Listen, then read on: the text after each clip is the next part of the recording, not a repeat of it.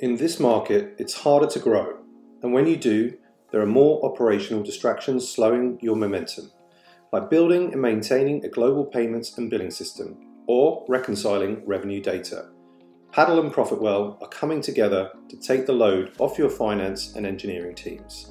We make subscription billing, payments, tax, and growth products that do it for you. In turn, you focus on what really matters your team, customers, and products. Find out more at paddle.com.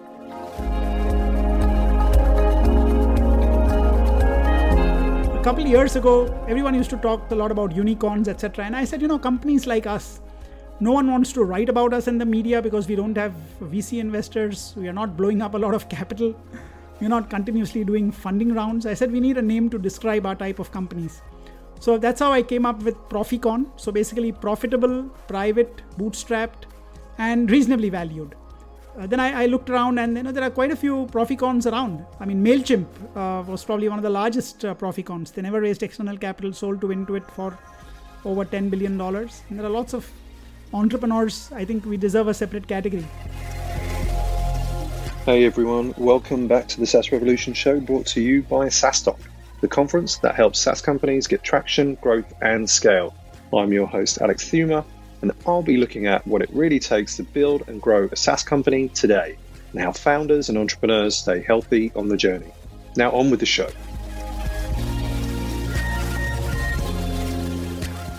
Welcome to uh, the SaaS Revolution show.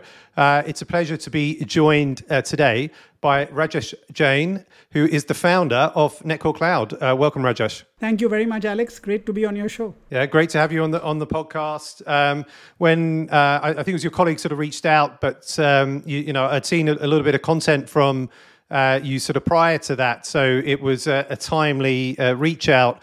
Uh, and when I, uh, you, you, know, heard and, and, read the content that you know you'd been bootstrapping uh, what is a, a Proficorn to 100 million uh, ARR, um, I thought, okay, we've got to get you on and really kind of uh, figure out how, how you've done this. Um, uh, uh, so very excited uh, to, to get into this. So I, I, guess to start, before we get into the meat of it, Rajesh, tell us a little bit about yourself and you know to the audience. You know, who is Rajesh Jain? So um, I'm a serial tech entrepreneur. Um, I started in the Web one world. I'm based in Mumbai, but I started uh, in the Web 1 world. I set up India's first internet portals in uh, 95. So that was just around the time Yahoo and eBay launched. Uh, it was a po- set of portals for Indians globally. And uh, I sold that company in late 1999 for $100 million. And that was also uh, bootstrapped. Uh, we had no investors. So it was uh, another Proficorn, the first Proficorn of my life. Uh, Netcore is the second one. And uh, uh, yeah, so after that, uh, there's been Netcore. Uh, in between, I spent about seven or eight odd years working on the periphery of Indian politics as what I call a prosperity entrepreneur. so, a bunch of diverse experiences. we can talk about them as we go forward. Very cool. Uh, uh, uh, thanks for sharing that. And um, so, Netcore Clouds is the the second well, Proficorn, second uh, sort of business. Well, and, and this one, the first one sold for 100 million. This one is at 100 million sort of plus in, in revenue. So if you ever exited, would be uh, likely sold for a, a, a, lot more than a, a hundred. Um, tell us about so after that brief stint in uh, the periphery of politics, um, why you decided to leave politics, I guess, and found Netcore Cloud and do this all over again. Okay, so my my uh, Netcore was started 25 years ago in 97. My political stint came between 2000 and uh, uh, roughly 11 to 2018. Uh, so it was sort of in between uh, the Netcore journey. And uh, I, I, decided to quit the political part. I was working on the periphery, so I was not on the mainstream stuff, but my objective was how can we transform India and I realized that it's going to take a lot more than just uh, making a few videos and writing a f- bunch of articles um, with some interesting ideas uh, to do that. So I said maybe that's a journey I can continue later in life. Uh, and Netcore was growing quite rapidly, and uh, um, I said that let's get back into Netcore, let's get back into the tech world. Uh, and uh, uh, see how I can help uh, in Netcore's journey uh, going forward. So, uh, sort of seven, eight years in the beginning, uh, and I professionalized the Netcore management. I brought in a CEO, and that's sort of when I s- spent a little bit of extra time on the political side, and then back to Netcore in 2019. Gotcha. And then in, term, in terms of, and thanks for clarifying that, the, the like founding Netcore, um, you know, how, what's the story there? Um, you know, how did you go about founding Net, Netcore? So in a way, if I look at uh, Netcore, we've had uh, sort of two broad lives. Uh, the first uh, 10 odd years are when I was running the business and we really didn't grow. Uh, so uh, I'd started Netcore just before I sold my previous company, the Portals India World. We were doing Linux based mail servers for enterprises in India. And uh, while we were about at $200,000, we didn't grow much. We stayed that way for almost uh, probably seven, eight or nine years. We tried a lot of things. So every year I would come up with new ideas. Uh, we built India, we built the world's first blog search engine, an RSS, IMAP aggregator, thin clients, thick servers. But uh, my problem was I could not commercialize any of those uh, ideas. And uh, uh, so that was the sort of first 10 year journey of Netcore. And then I, I professionalized the management. I brought in a COO and then a CEO. And that really began Netcore's growth starting 2007. Uh, we started with uh, uh, enterprise SMS services, a bit like what Sinch and Twilio do today. Um, and then we started with emailing for enterprises, so email marketing, uh, email platform for enterprises. We started that in about 2008 9. So that was like what SendGrid uh, offers uh, or came up with. Um, so so that those were the early products. So that's why Netcore had the first part where it was the Linux servers, and then we really started on our customer engagement, customer experience journey after that. And so, in terms of what, Net, what Netcore Cloud is today, it's a customer experience platform. Um, and and and how would you describe in terms of if you're a SaaS company that's listening, or like who's it for? Who's the ICP? You know, tell us a little bit more about that. So our ideal customer is uh, any B2C company, a, a, mid to large sized B2C company. We don't do much for. Uh, we're not very good with dealing with SMBs, so it's a it's a full stack platform. So if you think of it, uh, there's the communications layer at the bottom. So it's omni-channel. So we can do SMS, email, push notifications, uh, WhatsApp, and all other push channels that uh, enterprises want. And then we have a full marketing automation stack above that. Uh, so that's what uh, companies like Braze and Iterable uh, offer in the US. Um, so we have essentially the journey orchestration, the automation part, the analytics, uh, uh, the customer experience piece, which we did through an acquisition. So nudges inside of apps, personalization on the website. So full customer engagement and experience. So in, in short, it's essentially a AI powered uh, omni-channel customer communications and engagement. So a bit of CPaaS and uh, um, a lot of MarTech uh, comes into play. And then of course we did a recent acquisition uh, of uh, Unbxd, which expanded us into the search space, search and recommendations. So on-site search. So all our customers are B2C companies, mainly e-commerce companies, retailers, BFSI, banking, finance companies, telecom companies, media companies, anyone with a very large customer base. Gotcha. And, and these are, are, global customers. Uh, where would you say the majority of the customers uh, sit? So, uh, majority of our com- customers, of course, still continue to be in India. Uh, we expanded into Southeast Asia about uh, uh, six years ago, and we've had very good success uh, in um, Southeast Asia and then Middle East and Africa in the last uh, four years. And a uh, couple years ago, we expand, started our expansion in US and uh, a year ago in Europe. Um, so that's been our journey from India to other emerging markets and then to the developed markets. so US and Europe uh, we primarily do the email and the uh, automation piece. We don't do SMS. Um, uh, and uh, Unbxd, uh, the company which we acquired a few months ago, they are very strong in US and the developed markets. Uh, so together today we have a good sized business in the US between Netcore and Unbxd.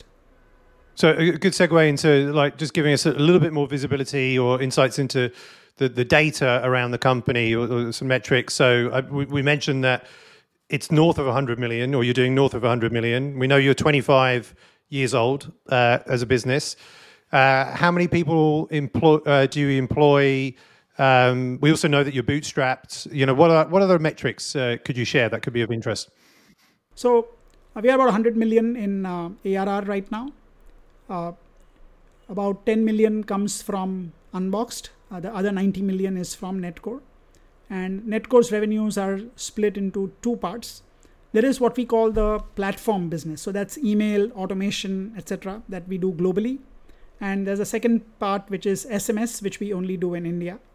So SMS is low margin because bulk of the money gets paid out to the telcos, the operators. The platform business is of course the high margin business but all of this is good recurring revenue uh, that's there. We are about uh, 900 people between Netcore and Unbxd. Um, uh, uh, of course, a lot of them are in India, but we do have now significant presence in outside of India in emerging markets, like I said, Southeast Asia, Middle East, US, and Europe. And uh, I do believe that uh, the US and Europe presence is going to grow significantly as we go forward. How, how many times? Uh, uh just a thought coming to my head, but um, you know, how many times have you have you been approached by VCs that want to give you money? Uh, is it, can you can you think of a, a number there? So I'd say that in the last ten odd years, because uh, uh, maybe that's when we had a little bit of growth and scale, we probably have had about uh, six or seven conversations at different points of time with VCs uh, we had also tried to do a PE fundraise uh, a few years ago. Um, I think my problem is, uh, and I, I joke with my colleagues, that um, most conversations tend to be a little short because in the first meeting itself, I tend to tell them uh, my valuation expectation. And uh, that then makes it very difficult uh, in most cases because it's uh, I, I, I, let them know what I want, and then I tell them that look, if uh, uh, if if it's okay, then we go forward. We won't find anything wrong with my company, um, and because we have been profitable, there is no desperation to raise any capital. So it's it's there. It's the good learnings through the years in these conversations. But yeah, we have not raised capital. Uh, this term, sort of proficorn, uh, is this some? I mean, I've only heard it over the the, the last uh, month or so. Is this something that you've coined? Yes, Alex. Uh, so a couple of years ago, uh, used everyone used to talk. Everyone talks a lot about unicorns, etc. And I said, you know, companies like us, no one wants to write about us in the media because we don't have VC investors. We are not blowing up a lot of capital. We're not continuously doing funding rounds. I said we need a name to describe our type of companies. So that's how I came up with Proficorn. So basically, profitable, private, bootstrapped, and reasonably valued. Uh, and uh, uh, then I, I, looked around, and you know there are quite a few Proficorns around. I mean, Mailchimp uh, was probably one of the largest uh, Proficorns. They never raised external capital, sold to Intuit for over ten billion dollars. Uh, there are lots of entrepreneurs. I think we deserve a separate category a little bit earlier, so you mentioned that you were at two hundred thousand like ARR for some time, and then hired some professional management, um, you know, into into the business. So, uh, uh, can you just remind me how long it took you from founding the company to get to ten million ARR, uh, and then really, let's say, uh, three of the the kind of the big things that you did to really kind of help the com- move the dial and get Netcore to uh, to this milestone. So till about 2005 6 we were still at about stuck at about $200000 uh, in uh, in revenue, and then uh, sort of the three things which helped us grow from that to about a 10 million scale.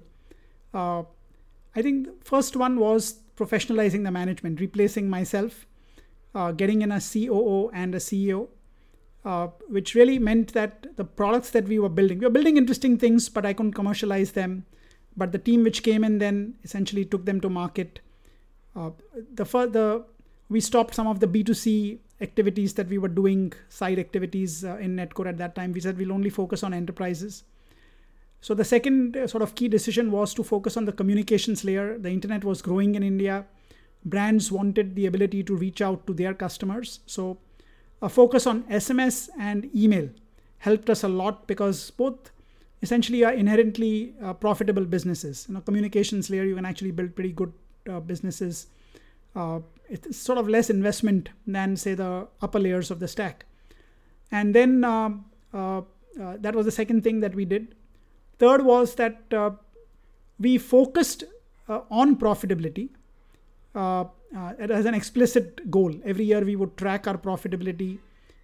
we didn't have external capital, so there was no other way for us to um, essentially keep uh, the business running besides uh, other than being profitable and that sort of helped a lot because it brought in the culture of profitable growth. Uh, and then just around when we reached the 10 million mark i think the other interesting decision which we made which has helped us really in the next journey going forward uh, was uh, uh, we said we've got to look at something beyond communications beyond email and sms because those are commodity spaces. Uh, so the next thing that we did was we started looking up the stack, and that's where the Martech uh, layer sort of started coming in. And the Martech stack is when we started we started building that out in 2014 15 timeframe. And and then from uh, so you've got the professional management uh, team or the leadership team in place. So from 10 million to 50 million, um, how uh, how did you ensure, or like, what was your role to kind of you know help uh, ensure that they uh, kept performing and that they were the right people to get to 50 million? And did you have to replace anybody you know through the stages? So the 10 to 50 million journey uh, essentially was largely driven by our current CEO Kalpit, uh, because our first two CEOs uh, spent about four years and then sort of moved on. Uh, so 2007 till about 15, 14, 15 were the first two CEOs, four years apiece. Uh, Kalpit, our current CEO, he's been Netcore's employee number one. So he's been with Netcore from day one. He knows all aspects of the business. Started as a as a very shy developer, uh, and then I threw him into sales and uh, all sorts of different things, and he's learned uh, uh, on the job, as it were, through the years. And the journey under Kalpit, the sort of 10 to 50 million, was I think driven by uh, two th- by by two things. Uh, we had the full stack. Sort of, we started building out the full stack. The email and the Martech layers were there, and the second thing which helped us uh, was the fact that uh, we expanded to other emerging markets. Uh, so we got uh, teams in Southeast Asia, Middle East, and Africa, near markets. So markets with a lot of similarity to India. Uh, uh, and uh, that helped a lot because uh, that showed us that the products that we had built for Indian customers, we could actually sell to customers outside of India. And we had sales teams there, we had the backend engineering support, etc., from India. And we, we realized that that's a model that can work uh, and that sort of helped us get to the get to the 50 million mark because we expanded our TAM uh, by going into these markets.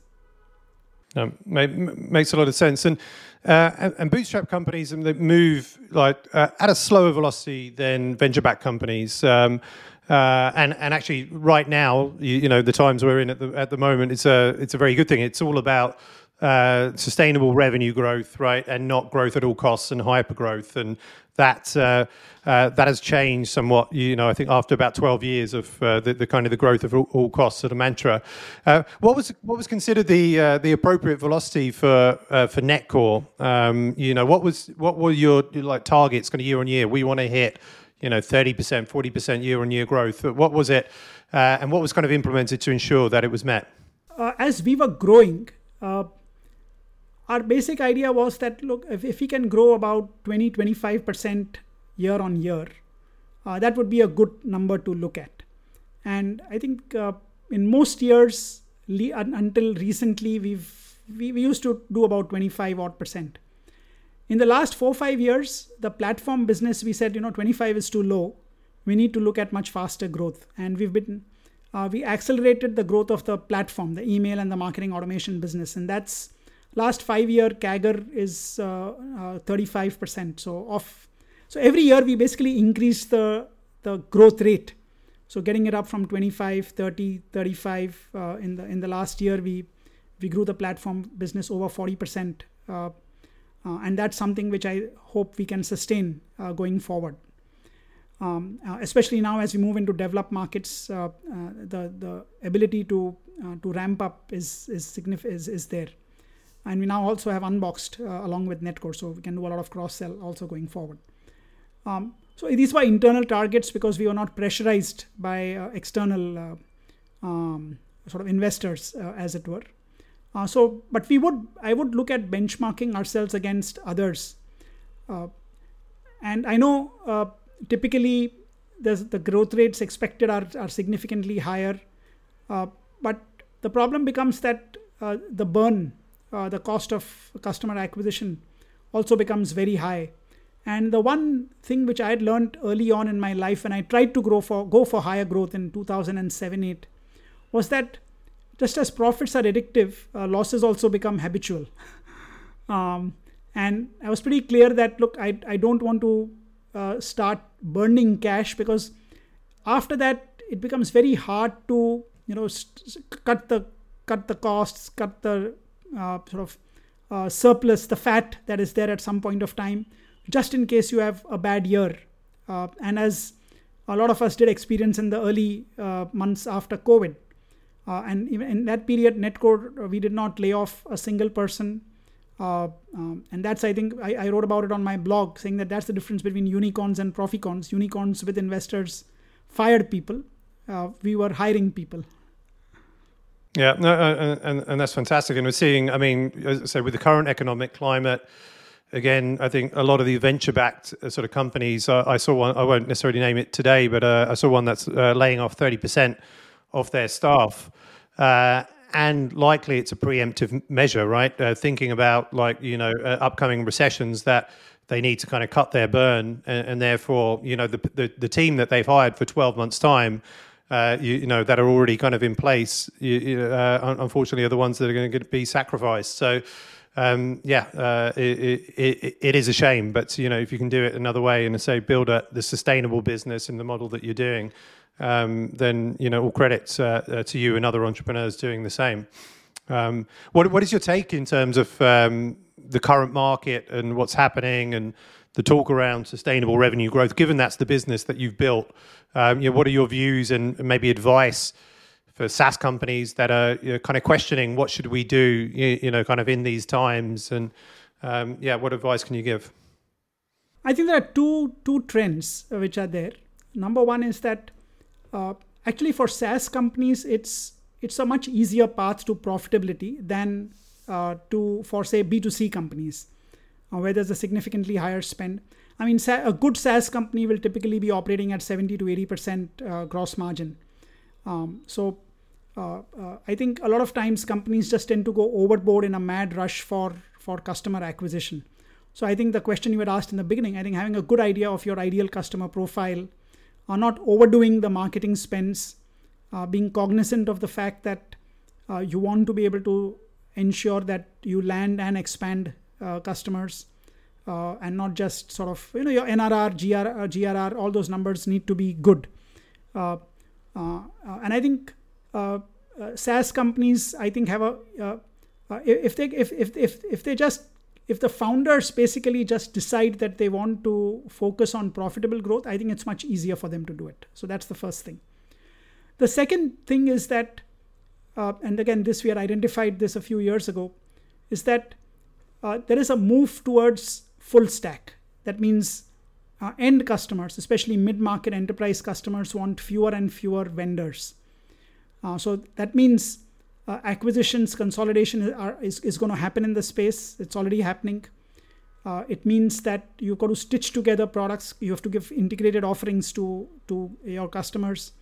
Uh, natively integrated not just selling two two separate packages uh, uh, together. So i think these are two critical things. I think the uh, sort of the bit of a slowdown and i don't think saas companies will be too affected. If you're in the right space i don't think um, you're going to see a negative growth or anything. The growth rates may come down a little bit, but it's still an easier path to profitability. But I think what SaaS companies, many SaaS companies are going to face is the question they'll have to ask themselves is can I keep running this business standalone or do I need to merge with a with a either a peer or a larger player for survival? I think that's the key point key question which uh, a lot of SaaS founders are going to have to tackle. No, definitely uh, good, good advice uh, there. Um, into, into obviously it's challenging time, but for you over your career, um, uh, specifically around sort of NetCore Cloud, what were some of the biggest challenges that you've had to overcome, you know, as founder uh, of the business? Uh, and, all, and all, I think founders, CEOs sort of face these questions. It's, uh, I think, what Jim Collins um, called it out very well. It's the tyranny of the or versus the genius of the and. Um, so, a lot of times, essentially, we are given false binaries. So, you can be profitable or you can grow. Uh, you can't sort of do both. And we've proven that otherwise. Uh, for us, it's been a lot about the and. So, I've always uh, uh asked myself is that rather than just being caught into this or that, can we somehow manage to do both in a, in a reasonable manner? For, for example, uh, we are one of the few SaaS companies out of India uh, which has built a very strong domestic presence. So most uh, SaaS companies tend to just focus on the developed markets. Uh, because that's where, of course, those markets are 10, 50 times bigger than, say, India and emerging markets. But I think it's, it's helped us a lot because um, uh, we have now got a very good customer base. India is growing, Southeast Asia is growing very rapidly. We've got large populations. Um, internet uh, is very good out here in the last uh, many years. Um, and as incomes grow, I think spends are also growing. So the ability to have uh, customers close to us uh, sitting in India, where the engineers are, uh, we are able to get a lot of uh, feedback from them when we launch new products, uh, rather than being geographically distant. Uh, especially, I'm, I'm, speaking more from the point of an Indian SaaS company. so that has, I think, been very helpful. I think this idea about point solutions versus uh, the full stack. Is another sort of point which another thing which comes up uh, this breadth versus depth. In india what happened to us alex was that because a single market was not very uh, very deep we had to necessarily go wide. And i think that helped us because that sort of forced us down the journey of building a full stack solution uh, which has now come very helpful because uh, i think it's what i call martech 2.0 so the first generation of martech was just aggregating point solutions, pick up. So marketers were also experimenting. Now, when they have it, when they come up for the upgrade cycles, they're saying, hey, you know, do I really need 20 point solutions? Or can I consolidate that down into maybe three or four solutions or even one solution? So that starts to make a difference.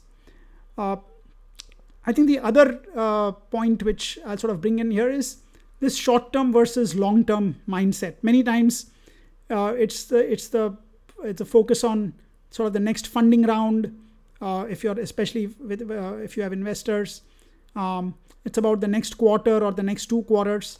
And again what i've tried to do is we, we've run this company we've run netcore as if we have been we are publicly listed. So we have internal targets we compare them uh, uh, with uh, every quarter with what we had projected at the start of the year or the previous quarter. But i also keep a long term view in mind.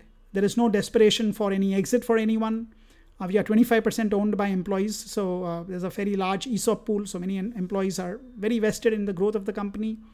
Uh, and this uh, uh, Jim Collins sort of uh, line about about an enduring great company is what I keep telling my colleagues that we have to build a company which is built to last. It's an institution in its own right. we don't. We would ideally not like to exit because we've done all the hard work we've grown it from zero to 100 million. Uh, and I think if we play our cards right, I think uh, in the coming years, the next journey from 100 million to maybe 3, 300, 500 million uh, can be done by us. We've done all the grunt work. To a billion. To a billion. Think bigger. A billion. a billion, yes. Yeah. One extra zero. No, no, exactly. I mean, where, where you are, the, the, the uh, with, with 100 million ARR, you, you know, um, uh, fully bootstrapped, there's no no urgency, no re- reason to sell, right? Uh, uh, right now, and as you say, building that enduring company. And and in the space we are in, I keep telling my team, in marketing is never going to go away.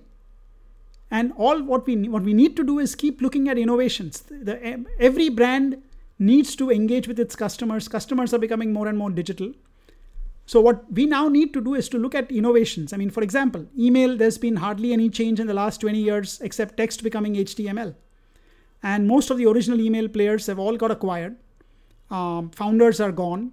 and they're all a lot of them are being run by CPaaS companies, so voice and SMS companies. And I said that's a great opportunity for us now to innovate. So what we call email 2.0. Now, how do you think of interactive mails, living emails, you know, two-way communications?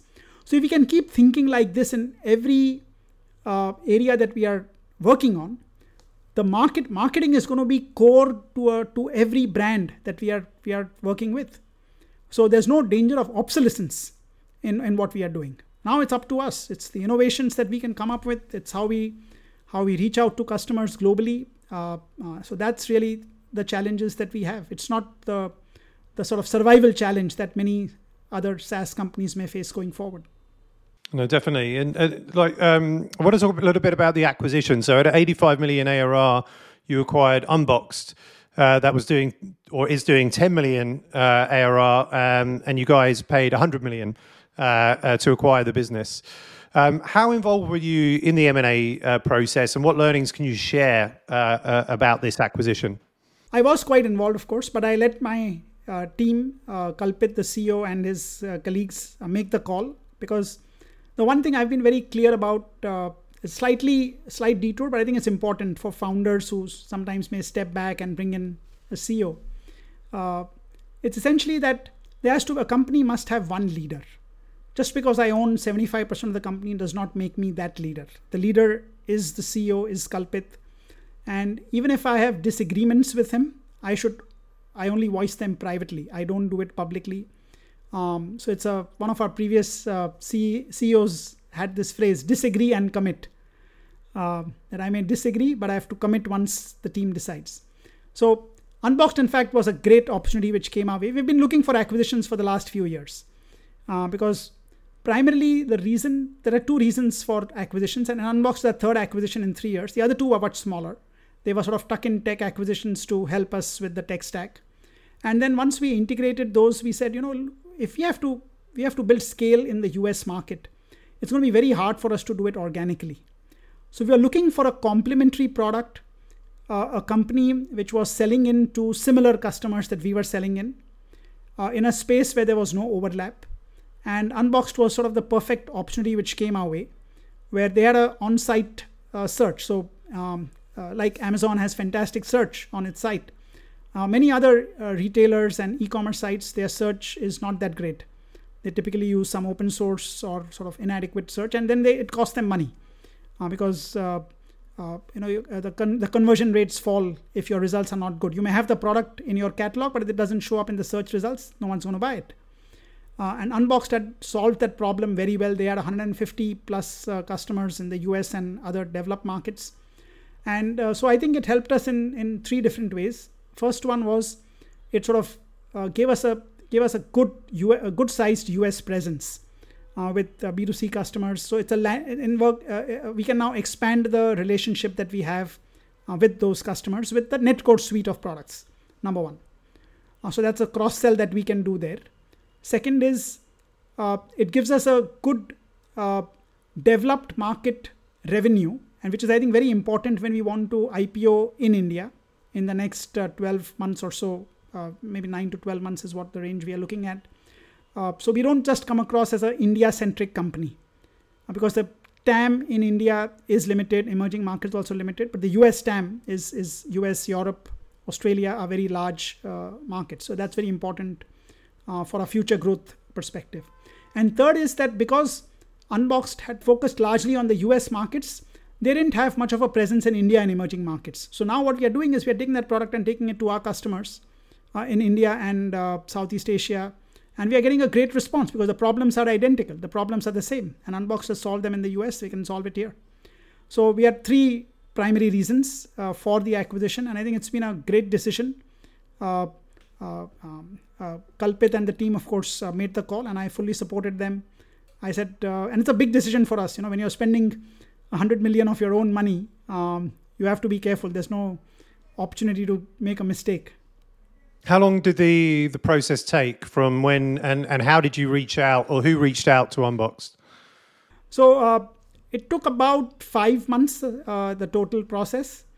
Uh, so our strategy head Nishant, uh, who had joined us about a year ago, uh, when he joined, uh, he was also looking at M&A. M&A was an important uh, area that we want to look at. So he had reached out to uh, people he knew in the VC community and in the investor world, and uh, uh, Unbxd had had had raised 25 million capital, um, and they were looking for the investors wanted to exit, and that's how the sort of process started. Um, and we we uh, there was no banker from our side. There was a banker from the Unbxd side. We handled it entirely internally under nishant and his team. Um, and uh, yeah i mean it, things take a little time because uh, every deal goes through its little ups and downs um, the due diligence process and everyone wants to be pretty sure. Uh, they had a lot of investors. So for us it's much easier. Uh, it's a couple of people in a room can make the call but uh, when you have five six investors you got to make sure that everyone's happy with every comma in the agreement. so that took a little time. Was 100 million the price that they were looking for? I mean, I think it's a good, you know, 10x revenue. Um, had, had, they asked for like 20x or like, you, you, know, did you did you get them down a little bit? Yeah, I mean, it was. I think uh, uh, uh they had a uh, they had a it was a competitive process, so um, um, uh, that's how it was. And uh, I think, given the future opportunity that Unbxd is playing in, I think I think it's a it's a reasonable uh, valuation. Um, uh, the, the 100 million also includes a little bit of the investments that we are going to do going forward uh, into the company. Um, so it's a total investment. We call it an investment. Uh, um, and uh, I, I, think uh, in, in, the given the fact that it's operating in the US to a large extent, and with very good brand names, you know, like the Children's Place and, and so on as customers, uh, Advance Auto Parts and so on across industries. Uh, I think uh, it's, it's, a, it's, a, it's a good deal for us. Uh, uh, it, it, it expands the scope of what we are doing. Uh, it gives us a very good landing product in the US besides email that we have had. And now I think it's, it's up to us and our ingenuity to, to make the most of the investment. Definitely. Well, congrats on the uh, on the deal, and uh, obviously, you know, uh, becoming well, you, you would have become a hundred million business without them, but uh, they just yeah, kind of uh, the M and A helps you get, yeah. get, yeah, exactly, get get there a little Absolutely. bit quicker. Um, and um, a couple a couple of final sort of questions. So, um, if you could go back to when you founded Netcore Cloud, from what you know now, what advice would you give yourself? I think two pieces of advice.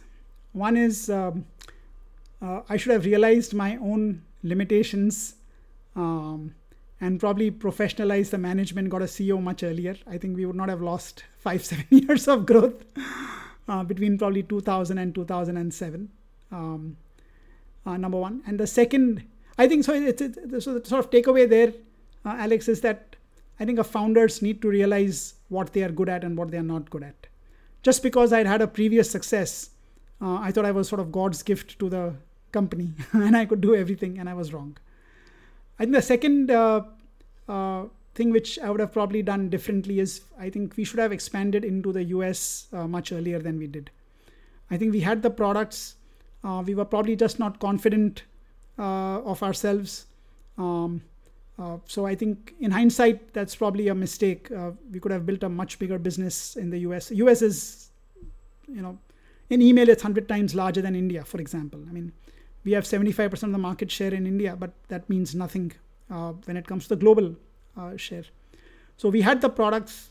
I think uh, uh I think the good thing is that we built a base. We built a good foundation in India, which is paying off very well as India is growing now. Uh, but I would have probably gone to the US maybe three or four years before we actually did as you said, this this is your second time round um, as a founder, and it's a long journey with Netcore Cloud. 25 years so far, and you want to build this enduring company, or you are building it. How do you look after yourself? Uh, you know, uh, uh, as a founder, you know, on your journey, you know, what are you doing to kind of take care of yourself? So, so first part is that uh, money is not really an issue because uh, I had a very good exit uh, in '99 uh, when I sold my first business for $100 million. Um, my needs are very simple. So I think if you keep your expe- your your expenses low, uh, then I don't think you have to ever worry in life. Uh, my wife and I have been working together for the last 30 years. Uh, most of the last 30 years, you know, building out IndiaWorld and Netcore. So a lot of our uh, discussions uh, tend to veer around Netcore. Uh, she runs HR um, in the in, in Netcore, and what I, I, the position I am in right now, I think I'm not a very good manager of people. so it, it, works out well because it gives me a lot of time to think. Um, I love conversations with customers. Uh, I write a blog at rajeshjain.com, my name, uh, and I, I, write about new ideas in marketing. Uh, I present them to customers. So the early sort of the what are the next uh, trends which are there in marketing? What are the innovations that we should look at? Because everyone else sort of gets caught up in the day to day. You know, you've got to meet the weekly, monthly, quarterly targets and so on. But I have the luxury of chunky time to read and think and imagine the future, and uh, that's what I love doing and uh, I, I, read a lot of books and uh, what are the ideas that we can implement uh, in Netcore. Um, I, I, used to read a lot of the books earlier also, but we are just too tiny, too small as a company to really, you know, follow some of the things in there. Um, and I think now for us, the next big change is going to come uh, hopefully as a, as a public company. So preparing for that now, uh, the conversations with bankers and uh, investors, I think is going to start a fresh, different set of investors compared to say P's or VCs that we've had conversations in the past. Uh, yeah, I think uh, uh, like I said, the, the, the, good the good thing is that marketing I think is, is is a great area. As Drucker said, a company just does needs to do two things: marketing and innovation. We are in one half of that, and the other part, the innovation, is something which we have to bring to the table, and uh, it's a great place to be. Well, congrats on uh, your success with Netcore. Obviously, the, the previous success as well. Everything uh, that you're doing. Um, amazing to to be this Proficorn, to build this sustainable uh, revenue business, to build this enduring business. Um, uh, so great to have you on on the SaaS Revolution show to share this with the uh, the SaaStock community. We do really do appreciate it. Uh, so thank you very much, uh, Rajesh Jain. Thank you very much, Alex. It was great conversation. Where can people find you online, Rajesh? So uh, rajeshjain.com, my blog that's the best way to reach out to me. Uh, there's an email ID. I don't have too much of a presence on social media uh, because I like my chunky time. I like to think and I write to write longer pieces. I write every day. Um, I don't like the short tweets, etc. stuff. So I think uh, just uh, get to me on rajeshjain.com. Great stuff. Well, once again, thanks for being on the SaaS Revolution show, and we look forward to uh, seeing more uh, about Netcore Cloud and uh, getting to that billion in, in revenue. Uh, in and first the IPO, first the IPO. And a great target you've given me, Alex. I'll work towards that. There we go. We're going to give you a stretch goal. Good stuff. Thanks so much. Thank you.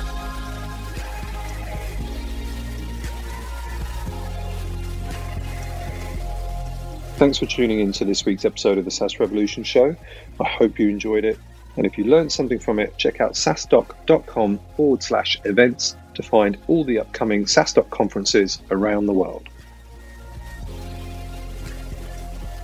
Want exclusive SaaS content and actionable insights to grow your SaaS? Join our community of over 36,000 SaaS founders at saastock.com.